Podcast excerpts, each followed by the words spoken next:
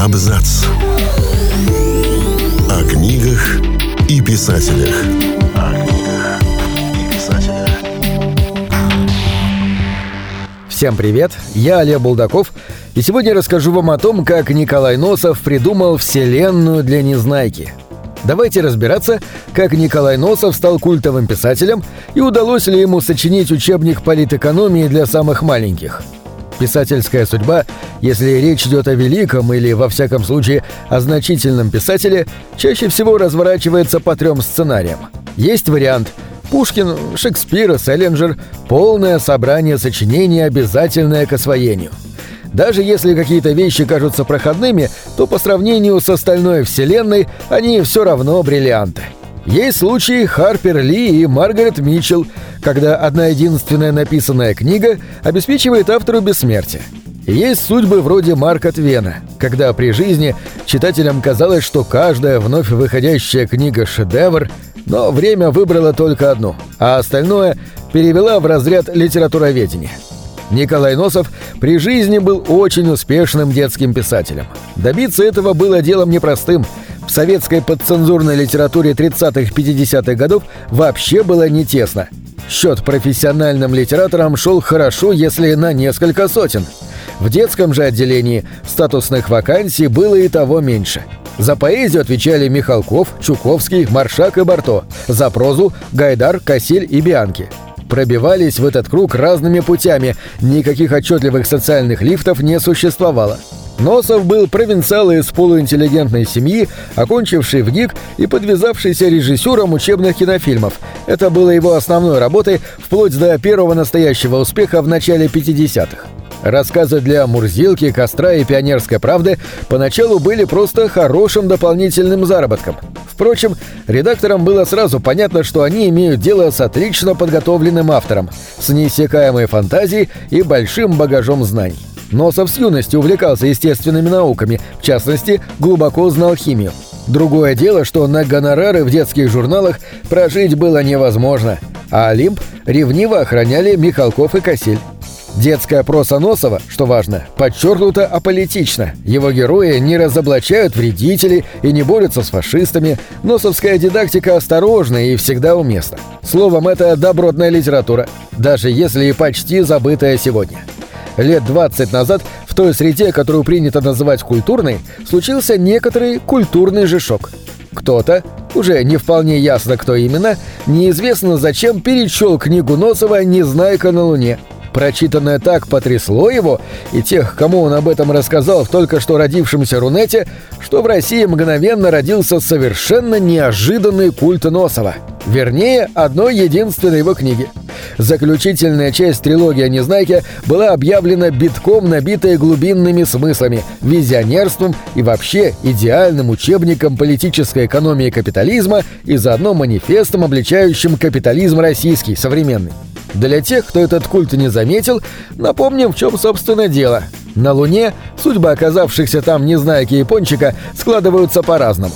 Пока первый постигает на своей шкуре лунные подворотни и тюрьмы, второй пытается заняться бизнесом и поначалу даже преуспевает. Для того, чтобы объяснить своим юным читателям, что такое акционерное общество, биржа, дивиденды, Носов был вынужден пуститься в пространные юмористические объяснения, которые, конечно, правдивы и убедительны, но грешат одним недостатком, о котором забывают многочисленные поклонники Незнайки на Луне. Носов писал антиамериканский сатирический роман – 60-е – время второго открытия Америки советской культурой, время многочисленных книг, написанных советскими журналистами и писателями, отправленными Родиной на 2-3 месяца в логово зверя с целью рассказать об этом логове своим читателям. Носову при распределении антикапиталистических заданий досталась, согласно специальности, детская сатира – то есть его объяснение механизмов рыночной экономики не вранье, но к реальности они относятся так же, как Носовская луна к настоящим США. Незнайка, тем не менее, великая трилогия и, собственно, почти единственная причина не забывать сегодня Николая Носова. У этих книг есть по меньшей мере одна уникальная черта, о которой следует говорить и помнить. И вот какая – Сейчас писатель, не создающий собственной вымышленной вселенной, считает, что и не писатель никакой. Неважно, фантасты, сатирик или автор для детей и юношества.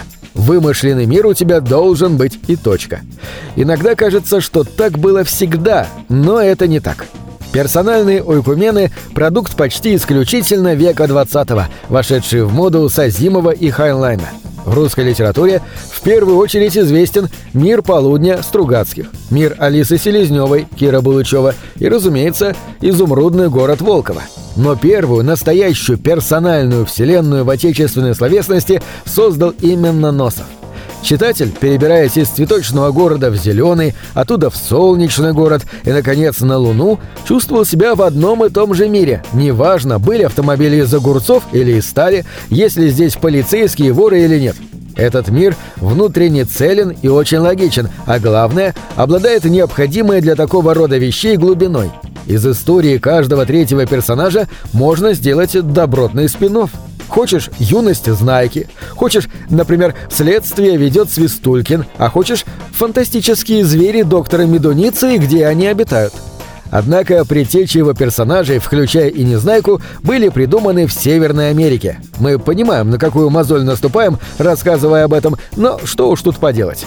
Мир маленьких человечков, среди которых были Знайка и Незнайка, а еще персонаж по имени Чолли Бутоньерка, который в русском переводе стал Мурзилкой, придумал в конце 19 века канадский художник и автор комиксов Палмер Кокс.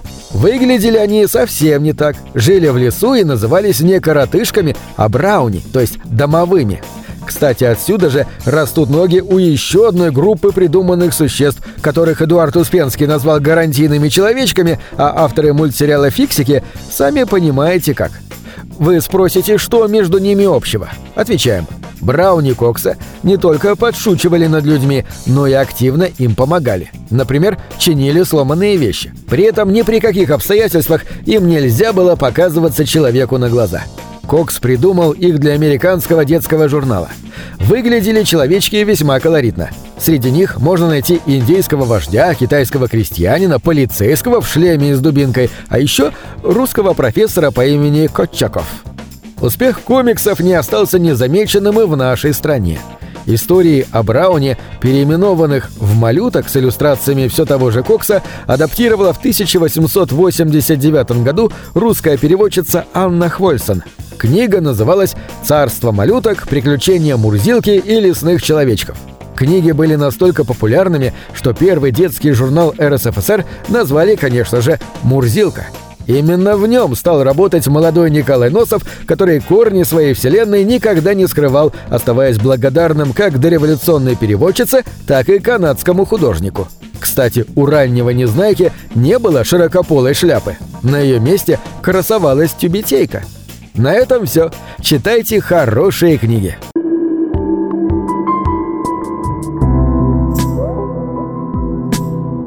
Книги — это двери, что выводят тебя из четырех стен. С ними ты проживаешь другие жизни, а свою умножаешь в тысячу раз.